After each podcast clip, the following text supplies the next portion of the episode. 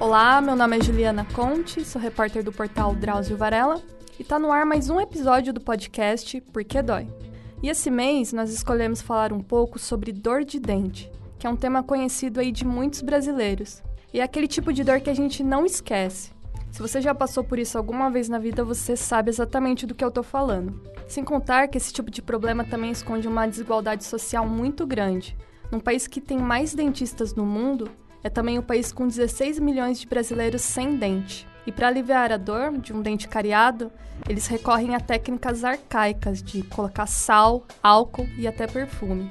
E para falar mais sobre esse tema, a gente convidou hoje o dentista Marco Antônio Manfredini, ele que é especialista em saúde pública pela Faculdade de Ciências Médicas da Santa Casa de São Paulo. É, boa tarde, doutor. Obrigada pela presença. É, boa tarde. Bom, doutor, para começar, a dor de dente ela costuma ser uma das mais temidas pelas pessoas. Queria que o senhor me explicasse o que, que costuma estar por trás desse problema, porque eu estava vendo que tem inúmeras causas, né? Então, na realidade, quando nós vamos hoje analisar a questão das dores de origem dentária, né, eh, elas podem ser causadas, na maior parte das vezes, pelas duas principais doenças que ocorrem na cavidade bucal, na boca das pessoas, que são a cárie dentária e a doença periodontal. A doença periodontal é a doença que ataca a gengiva e as estruturas ósseas de suporte do dente. Então, essas doenças, que são as doenças que ocorrem com maior frequência na cavidade bucal, na boca das pessoas, elas são a principal causa de dor. Agora, nós também podemos ter outras causas, né? Então, por exemplo, a gente pode ter dor relativa à questão de problemas relacionados à oclusão dos dentes, que é a maneira como os dentes se fecham, né? Como a maxila encontra a mandíbula. Então, às vezes você pode ter dores provenientes ou de um trauma num único dente, ou então dores que se manifestam numa articulação que sustenta o osso do queixo, né? Que a gente chama de mandíbula que a articulação temporomandibular. Então, você pode ter diferentes fatores de origem da dor dentária, né? Uhum. E o uhum. mais grave no nosso caso são as dores nos casos de câncer bucal, porque aí você tem uma elevada letalidade. Então, no caso do Brasil, infelizmente, muito embora tenha avançado nos últimos anos as políticas de promoção e de prevenção do câncer bucal, mas ainda hoje mais de 70% dos casos de câncer bucal, quando são diagnosticados, já são no estágio avançado da doença. Certo. Então, que podem também acarretar dores às pessoas. E começa assim, a pessoa de repente não associa, né? Começa a sentir um desconforto, uma dor, passa e não vai procurar ajuda. Isso, na realidade, assim, no caso do câncer bucal, a forma mais característica da doença, né, ela se manifesta através de pequenas úlceras na boca que se assemelham muito às aftas. Né? Então, uma recomendação que nós utilizamos em atividades de promoção de saúde, de prevenção de doenças, é sempre alertar a população que se ela tem uma ferida na boca que não cicatrizou, por exemplo, em três ou quatro semanas, que ela deve procurar um profissional. Isto não quer dizer que obrigatoriamente ela já vai estar com câncer bucal, uhum. mas se ela tiver com câncer bucal, pode ser rapidamente identificada. Agora, a maior parte das dores dentárias mesmo, elas são geradas pela cárie dentária, que muito embora ela tenha sido reduzida no Brasil expressivamente nos últimos anos, né? Se a gente for comparar hoje as crianças, por exemplo, aos 12 anos de idade, elas têm um terço das cáries que elas tinham há 30 anos atrás. Que bom. Mas mesmo assim, né, mesmo com essa melhoria que a gente teve na redução da cárie, em crianças, adolescentes e adultos, ainda hoje no Brasil muitas pessoas apresentam dor de dente. Uhum. O último levantamento conduzido pelo Ministério da Saúde em 2010 apontou que crianças com 12 anos e jovens com 15 anos, em média 25% dos que foram examinados nesse levantamento, relataram ter tido dor de dente nos últimos 12 meses, previamente ao momento em que foram examinados. O que mostra né, a prevalência elevada ainda das dores causadas pela cárie no Brasil. É, o senhor está comentando de cáries, eu ia falar um pouco mais para frente, mas eu vou adiantar. Então, eu, na realidade, eu pensava que isso não era mais comum dentro dos consultórios até, até ver essas pesquisas, né? E eu estava vendo que, inclusive, as pessoas ainda perdem dentes por conta disso. É, na realidade, assim, o que nós observamos hoje no Brasil né, é que você teve uma redução importante né, na prevalência, no número de cáries. Eh, nós já temos, comparando com estudos anteriores, e esses dados do estudo de 2010, eles comprovam uma redução da cárie em crianças, adolescentes e adultos, só que ainda persistem grandes diversidades regionais e sociais no Brasil. Uhum. Então, para você ter uma ideia, por exemplo, quando a gente desagrega a informação desse levantamento, e observa uma criança que mora na zona rural do Nordeste e que não tem acesso à água fluoretada, essa criança tem em média três dentes mais atacados pela cárie do que uma criança que more aqui na região Sudeste, que tem acesso à água fluoretada e que também tem um nível socioeconômico melhor. Uhum. Né? Então, hoje, quando nós vamos enfrentar a questão da cárie no Brasil, nós temos que lidar com as questões relativas à parte social. Né? Então, o que, que nós sabemos, por exemplo, hoje, através de estudos em vários países do mundo? Né? É, um dos fatores principais para a gente ter redução no número de cáries é a quantidade de anos da pessoa que faz atividade de cuidar de uma criança. Então, quem cuida de uma criança, quanto maior for a sua escolaridade, menos cáries aquela criança vai apresentar. Uhum. Um dado que muitas vezes a população desconhece. Uma criança que frequenta creches, em média, ela tem menos cáries do que uma criança que fica na casa. Por Nossa. quê? Porque na creche você tem uma dieta mais balanceada, você introduz na rotina da creche a questão de ações de educação, escovação. de escovação. Então, na realidade, nós temos hoje uma gama de problemas mais gerais, né? Que acabam interferindo na questão da cárie. Agora, quando a gente pensa a questão da dor, é importante situar rapidamente o seguinte, né? Quanto mais próximo tiver a cárie da estrutura do dente, que nós, a população conhece como nervo, né? Mas o nome técnico que nós utilizamos é a polpa dentária. Quanto mais próximo estiver da polpa do dente um processo de cárie, maior vai ser a chance da pessoa apresentar dor. Ah, tá. Né? Nem sempre vai então, doer, nem então. Nem sempre uma pessoa que tem uma cárie, ela vai ter dor em todo todos os casos. Geralmente, quando ela apresenta dor de dente, é sinal que aquele dente já está com uma cárie com uma progressão muito grande. Né? Uhum. Né? Por isso que nós recomendamos hoje em dia, até por conta uh, dessas uh, mudanças né, que a gente teve no quadro das doenças no Brasil, é sempre a população consultar o cirurgião dentista, mas também estabelecer um retorno periódico de acordo com o seu grau de risco. Por quê? Porque pode ser pessoas que eu tenha que ver a cada seis meses, como pode ter um paciente que, por exemplo, eu posso ver a cada um ano, a cada dois anos, por quê? Porque a chance dele ter cárie vai ser muito menor, por exemplo, do que um outro. Ah, tá. Porque nós temos vários fatores associados, né? A gente tem a presença da questão da dieta, então na dieta a cárie é uma doença ligada ao açúcar, tanto é que civilizações que não tiveram contato com o açúcar não têm cárie. A cárie é uma doença vinculada ao açúcar. Então, na medida em que você consome mais açúcar, e o Brasil é um dos países que mais consome açúcar no mundo, né? Sim. A gente passa hoje de um quilo por semana por habitante de açúcar, porque na realidade a pessoa quando pensa no açúcar, pensa só no saquinho que está lá no supermercado. Sim. Mas hoje até pela questão do tratamento que é feito nas comidas, né? Você adiciona açúcar a várias questões, né? Ketchup, por exemplo é um potencial agente cariogênico. E geralmente a pessoa, quando está passando o ketchup no sanduíche, não se dá conta de que tem açúcar lá dentro. Geralmente ela vai fazer a, correlação com o açúcar a hora que come um doce, chupa um sorvete. Então, na realidade, a frequência da ingestão do açúcar hoje nós sabemos que é um dos principais fatores de risco. Né? Então, quanto mais frequentemente você ingere açúcar durante o dia, maior vai ser o risco que você vai ter de cárie dentária. E, e, doutor, popularmente as pessoas falam muito assim, a dente podre, né? Uma expressão. Mas o, o que, que, seria? Aí, você, para extrair, seria a última opção? É, na realidade, assim, nós inclusive já temos observado pelos próprios levantamentos epidemiológicos, né? Uma redução importante na, no número de dentes extraídos, né? Porque até os anos 50, 60 do século passado, era muito comum as pessoas extraírem os dentes e colocarem prótese, né? uhum. né?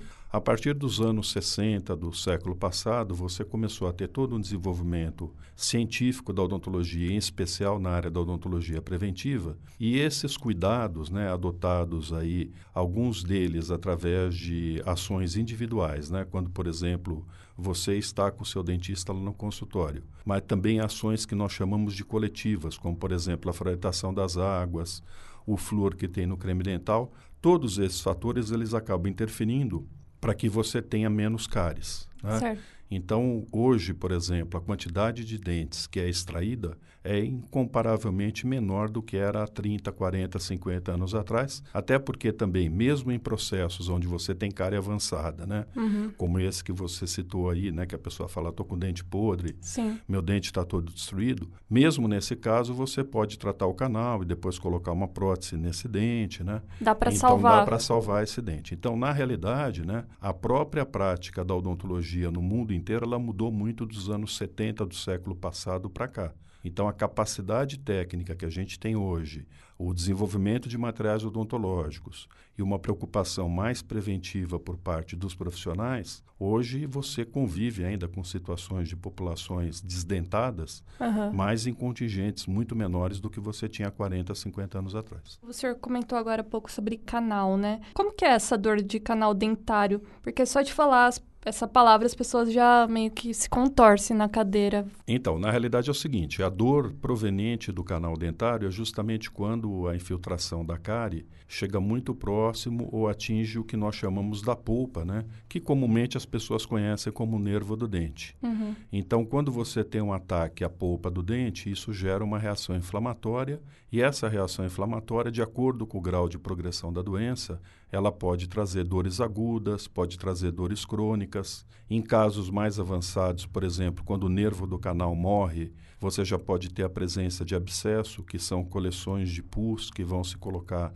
dentro do dente, no final da raiz do dente. Então, na realidade, quando uma pessoa necessita fazer um tratamento de canal, que nós chamamos de tratamento endodôntico, uhum. é feito toda uma limpeza dos canais daquele dente, a obturação, mas é importante destacar para a população que, na realidade, você tem hoje mecanismos de fazer esse tipo de tratamento com uma redução ao máximo da sensibilidade. Né? Então, você tem a possibilidade de utilizar analgésicos para anestésicos, perdão, durante o procedimento do canal. Os próprios procedimentos de tratamento de canal mudaram muito, né? Antigamente você fazia uma instrumentação, por exemplo, com uma lima manual. Hoje nós já temos instrumentos rotatórios mecânicos que fazem esse tipo de limpeza do canal, uhum. causando menos dor para o paciente. Então, na realidade, quando você inicia o tratamento de canal, na primeira sessão que aquela pessoa já passou por você, na quase totalidade dos casos, a hora que ela sai do teu consultório, ela já está sem dor. Ah, né? tá.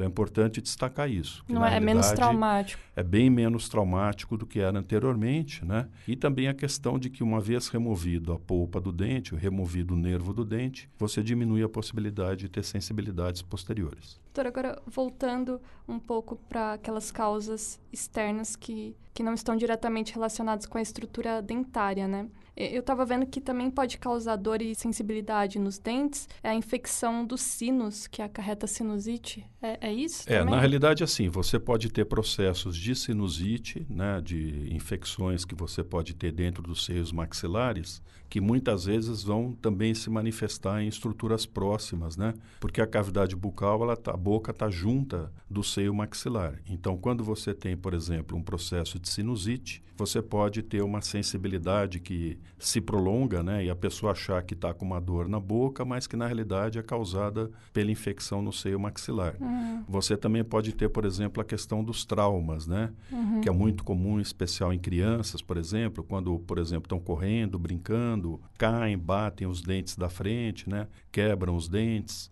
Uh, uma outra questão muito importante, né, inclusive acho que até é oportuno se destacar que nós devemos alertar a população né, de que medidas, por exemplo, que venham a ser adotadas no sentido de reduzir os níveis de segurança no trânsito, hum. elas vão ter impacto direto sobre a saúde bucal. Então, por exemplo, a proibição de você andar com uma criança no carro sem cadeirinha né, que existe hoje. Se essa legislação for mudada, uma criança puder andar sem estar numa cadeirinha, sem estar com cinto de segurança, com certeza, né, até porque nós temos vários estudos internacionais que comprovam isso, você vai colocar em risco a saúde dessas crianças, porque a chance dela ter um trauma e, portanto, bater a boca, né? Um quebrar dente. um dente, cortar o seu lábio, vai ser muito maior. Então é importante também que as pessoas né, entendam como as políticas públicas mais gerais elas acabam tendo impacto sobre a vida das pessoas, né? Sim. Então, por exemplo, países que têm sistemas de proteção social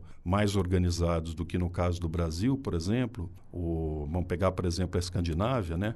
Os parques infantis que são destinados os brinquedos para as crianças, eles têm toda uma concepção para reduzir o número de quedas dessas crianças dentro do parquinho. Então, por exemplo, se a gente for aqui no Parque Ibirapuera, em São Paulo, por exemplo, Uhum. você coloca uma criança no lugar que tem a balança, que tem o trepa-trepa, não sei o quê, o risco que você tem de queda daquela criança acaba sendo muito grande. Você passa um domingo inteiro no Ibirapuera, você vai ver três, quatro, cinco, seis crianças que caíram de um brinquedo daquela natureza. Nos países escandinavos, por exemplo, a lógica de brinquedos que existem dentro desses parques, eles visam minimizar a possibilidade de você ter quedas e fraturas de dentes. Né? Uhum. Então é importante também a gente entender que você tem esse aspecto mais geral. E uma questão muito importante também é que, fruto né, da própria questão do estresse que acomete a sociedade contemporânea, nós temos observado nos últimos anos o aumento do problema de pessoas que apresentam o bruxismo, Ah, né? é isso que eu que é o ranger dos dentes. Uhum. Então, na realidade, eh, você tem hoje casos de jovens com 16, 17, 18 anos que já têm que utilizar umas placas né, que os dentistas fazem, que nós chamamos genericamente de placas mil relaxantes, para, por exemplo, diminuir né, as dores que acabam acontecendo na articulação temporomandibular, né, que é a articulação que segura, né, que, que junta o osso da mandíbula ao resto da face, e também a questão relativa ao desgaste dos dentes, problemas na oclusão. Uhum. Então, na realidade, né, no- especialmente numa cidade que nem São Paulo hoje, é muito grande a quantidade de pessoas que chegam no consultório dentário, muitas vezes, relatando que passaram por eh, dois, três anos por vários otorrinos, né, achando que tinham problemas no ouvido, quando na realidade o problema que aquela pessoa apresentava era uma dor na TM, que é o nome dessa articulação temporomandibular. E, e, doutor, tem gente também que tem muita sensibilidade, né, nos dentes. Não pode comer nada assim mais doce ou quente, frio, que, que sente como se fosse um calafrio. O que, que, que é isso? Então, na realidade, assim, os processos de sensibilidade dentária, né, eles estão mais associados ou cáries muito profundas, né, ou então o que é comum geralmente na população adulta e na população idosa, que é a exposição radicular, a exposição da raiz do dente. Né? Então, quando nós vamos observar hoje os adultos, os idosos, há uma grande quantidade de pessoas que apresentam uma exposição da raiz do dente. Então, como o lugar que fica a raiz é mais próximo do dente do que a parte externa do dente, né? quando a gente mastiga, por exemplo, então essa parte da raiz do dente ela está muito próxima da polpa do nervo do dente. Então, em alguns casos, inclusive, você tem que restaurar, né? fazer uma obturação naquele dente para diminuir a sensibilidade. Uhum. Então, por isso que quando você tem, por exemplo, períodos, dias mais frios, a pessoa relata, olha, eu tomei água gelada hoje cedo e eu tive dor na raiz do dente A. né? Então, é, esse tipo de dor, geralmente, ele está ligado a esse fenômeno que a gente tem, que é a retração da gengiva, né? E a exposição da raiz. Mas também nós temos hoje várias técnicas que, às vezes, não é necessário, inclusive, a realização da restauração. Às vezes, você utilizar um creme dental indicado para esse tipo de caso, Já alivia. aplicações tópicas de flúor que o dentista pode fazer no consultório, Aham. elas também acabam sendo fatores para alívio desse tipo de dor. Agora é importante destacar né, que os dentes não doem sozinhos. Aham. Então, a dor dentária é sempre um fator importante para a gente ter claro de que quando algum dente nosso está doendo, alguma coisa não está bem. Portanto, é o momento da gente estar procurando, né? Um Ou o cirurgião dentista que tem o seu consultório particular, ou então os serviços públicos oferecidos pelo SUS. Certo. E geralmente, né, doutora, essas dores elas surgem repentinamente, às vezes de final de semana, e não dá tempo da pessoa se programar, procurar um dentista de urgência. E o que, que ela pode fazer naquele momento de crise que quem teve dor de dente sabe que dói muito? O que, que é possível fazer, pelo menos, para aliviar? É, na realidade, sim, né? Hoje, no- nos grandes centros urbanos, nas maiores cidades, você já tem vários serviços odontológicos que funcionam 24 horas por dia, né? Aham. Sejam públicos ou privados. A nossa principal dificuldade é justamente em municípios de menor porte populacional, O acesso é mais porque aí o complicado. acesso fica mais difícil, né? Então a pessoa pode estar sendo medicada com analgésico, com anti-inflamatório, né? Uhum. Mas na realidade, e, e também é importante destacar que uma dor de dente muito aguda, ela não acontece de uma hora para outra. Geralmente ela já vai, foi precedida de dores menores anteriormente. Tá. Né? Por isso que a gente sempre recomenda. Se você teve qualquer sensibilidade no seu dente, que se manteve aí né, dois, três, quatro dias seguidos, sempre é bom você procurar um profissional. Por quê? Porque geralmente você vai conseguir deter esse problema num estágio anterior. Antes que, que, evolua, né? mais fácil para você tratar, né? E que evolua até chegar numa situação mais extrema, onde você tem que fazer, por exemplo, um tratamento de canal. Né? Uhum, mas alguma, alguma coisa que a pessoa pode fazer em casa, colocar gelo, isso ajuda? Ou é Então, muito depende muito paliativo? do tipo de dor, né? Depende muito da situação. Por isso que a gente sempre recomenda, né? Quando a gente fala sobre essa questão da dor, eh, especialmente hoje com essa questão das redes sociais, né? Fake news, Uhum. eh, pululam muitas informações que na realidade não têm evidências científicas, né? Então a gente recomenda, né? Que se você não teve possibilidade do acesso a profissional, tomar um analgésico, tomar um anti-inflamatório, mas tão logo quanto possível procurar o cirurgião dentista, né? Uhum. E é importante destacar que, além dos dentistas que atuam em consultórios particulares, nós também temos os dentistas que atendem convênios Uhum. e nós temos também os serviços odontológicos do SUS que são gratuitos. Certo. E geralmente, né, as maiores cidades, os maiores municípios têm serviços de urgência odontológica que funcionam 24 horas por dia. Então, mesmo nessa situação, né, você pode estar procurando um serviço de urgência para estar resolvendo essa questão da tua sensibilidade. Até porque, como ela pode ter diversas origens, você não consegue efetivamente diagnosticar né, a pessoa qual está sendo a razão daquela dor. Tá. Eu quero falar um pouco sobre essa questão social que o senhor já comentou no início, mas eu, eu li recentemente uma matéria muito interessante do Intercept, que foi escrita, na verdade, pela antropóloga Rosana Pinheiro Machado, que ela fala que a desigualdade social no Brasil ela é medida pelos dentes, né? Que ela fala, ricos conseguem ir ao consultório, pagam uma consulta e resolvem um problema. O, o- as pessoas mais pobres precisam recorrer ao SUS, que de repente demora um pouco mais, ou então a técnicas muito arcaicas para aliviar a dor, como estava vendo passar sal, álcool, perfume e por aí vai. Queria que o senhor comentasse um pouco isso ainda realmente acontece no Brasil, né? Então, na realidade é o seguinte: nós tivemos a partir de 2003 uma grande política que foi desenvolvida, né, uma política nacional de saúde bucal que ampliou o acesso da população, mas infelizmente, né, até por conta da questão aí da crise econômica que nós apresentamos nos últimos cinco anos, as próprias restrições do financiamento ao Sistema Único de Saúde, né? Essa política ela conseguiu aumentar o acesso da população, mas ela ainda é insuficiente para as necessidades que a população apresenta. Uhum. Então, só para dar um dado para vocês, hoje no Brasil 60% da população brasileira é coberta pela estratégia de saúde da família com médicos. Quando a gente vai verificar a cobertura populacional da saúde bucal dentro da estratégia de saúde da família, ela é de apenas 40% da população. Então, hoje, de cada 10 equipes eh, na área médica, você tem quase 30% de equipes sem cirurgião dentista. né? Nossa, e é um Quando país que mais tem dentista no mundo, país né? que mais tem dentista do mundo. Então, é importante destacar né, que o subfinanciamento crônico que a gente enfrenta no SUS, e em especial nos últimos dois anos, né, a partir da emenda constitucional de 2006, que limitou o investimento federal na área da saúde, você teve uma retração nessa política. Tanto é que hoje nós estamos enfrentando uma situação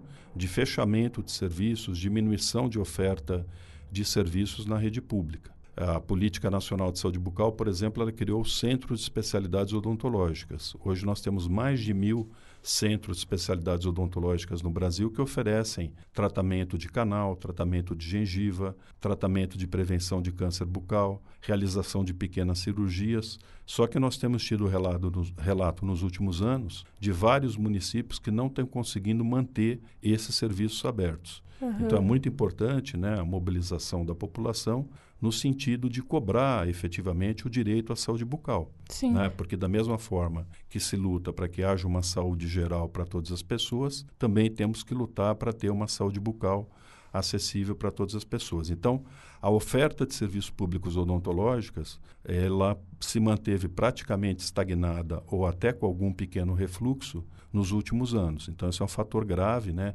que deve estar sendo discutido, deve estar sendo apontado Porque, com certeza, né, hoje a estimativa é que 75% da população brasileira dependa do SUS para a saúde bucal. Sim. Se só 40% está inserido na estratégia de saúde da família, e lembrando que muitas vezes nessa área de saúde da família tem pessoas que já têm o seu dentista particular, ou então que tem o seu dentista do convênio, uh, a gente vê aí uma grande desproporção no acesso ao cuidado odontológico. E isso se traduz efetivamente na mutilação. Uhum. Porque quanto menos acesso a tratamento eu tenho, maior é o risco de que quando eu for tratar, aqueles dentes não possam mais ser salvos e aí eu tenho que efetivamente extrair aqueles dentes. Uhum. Então, a consideração da antropóloga, ela é correta nesse sentido, né? Até porque, na realidade, ainda há no Brasil uma grande disparidade na questão do acesso à assistência. Sim. Né?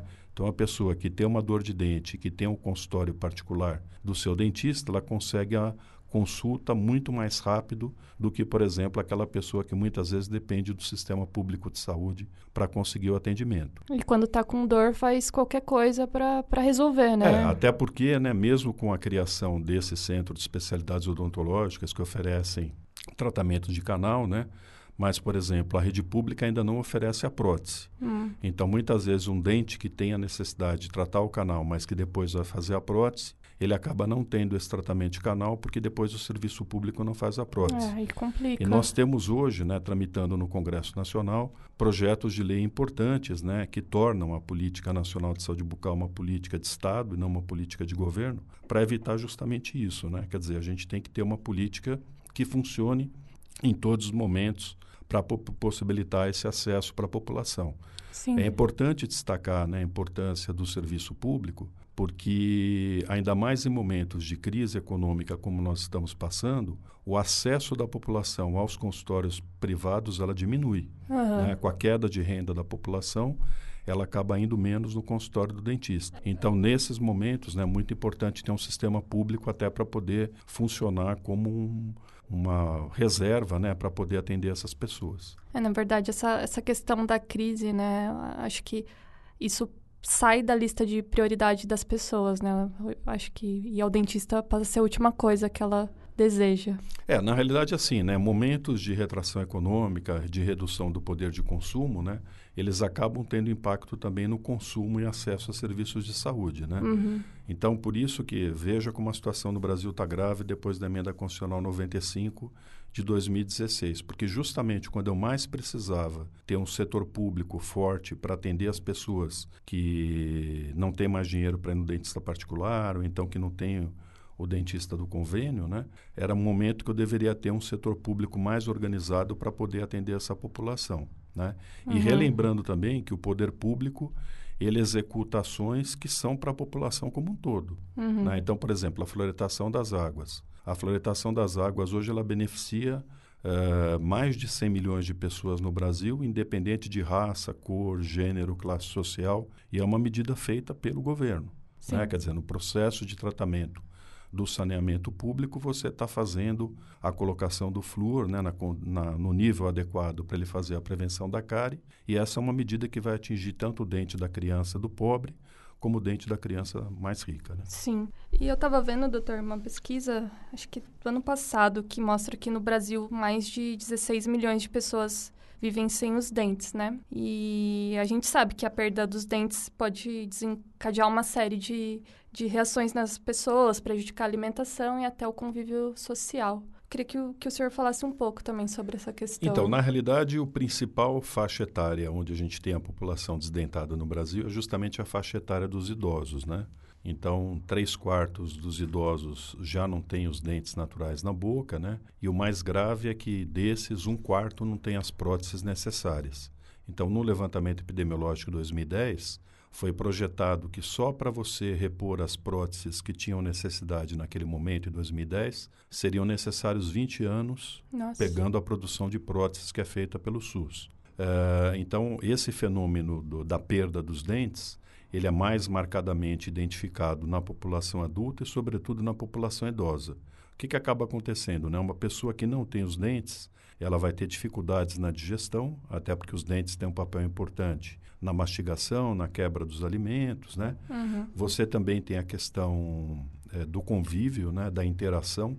Eu, por exemplo, coordenei no início dos anos 90, o programa de saúde bucal da prefeitura do município de Santos, e foi um dos primeiros municípios no Brasil onde a gente encontrou com serviço de prótese dentária, na gestão do ex-prefeito Davi Capistrano.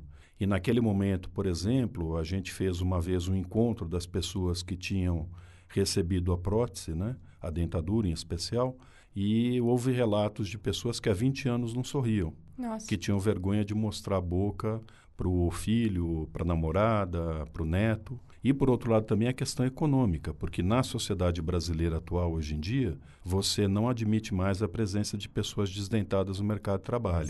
Né? Eu sempre lembro aí nas nossas aulas para os alunos que nos anos 70, 80 do século passado, era comum, por exemplo, você chegar num posto de gasolina, por exemplo, e ser atendido por uma pessoa totalmente desdentada. Uhum. Né?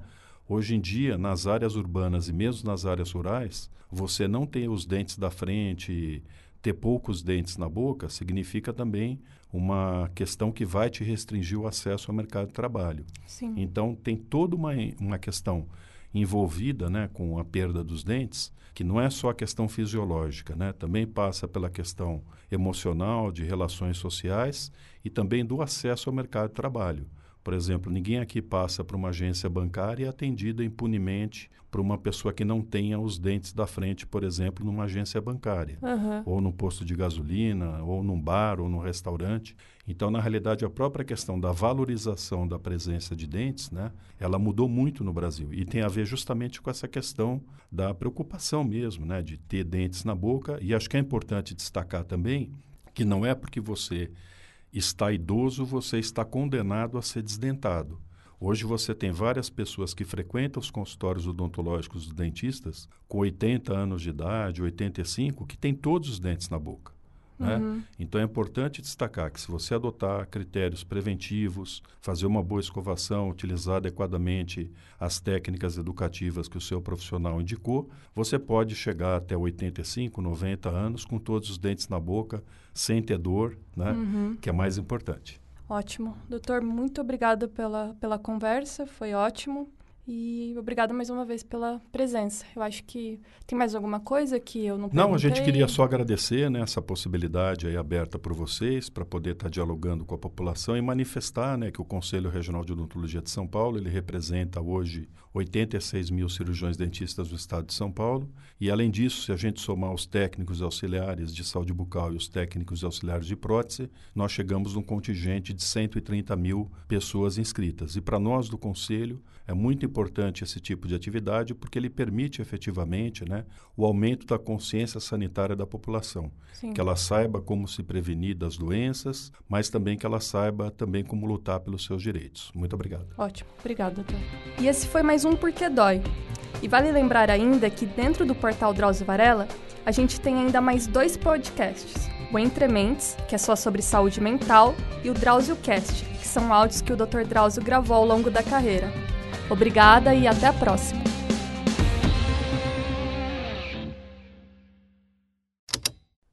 Esse programa foi editado pela Estalo Podcasts.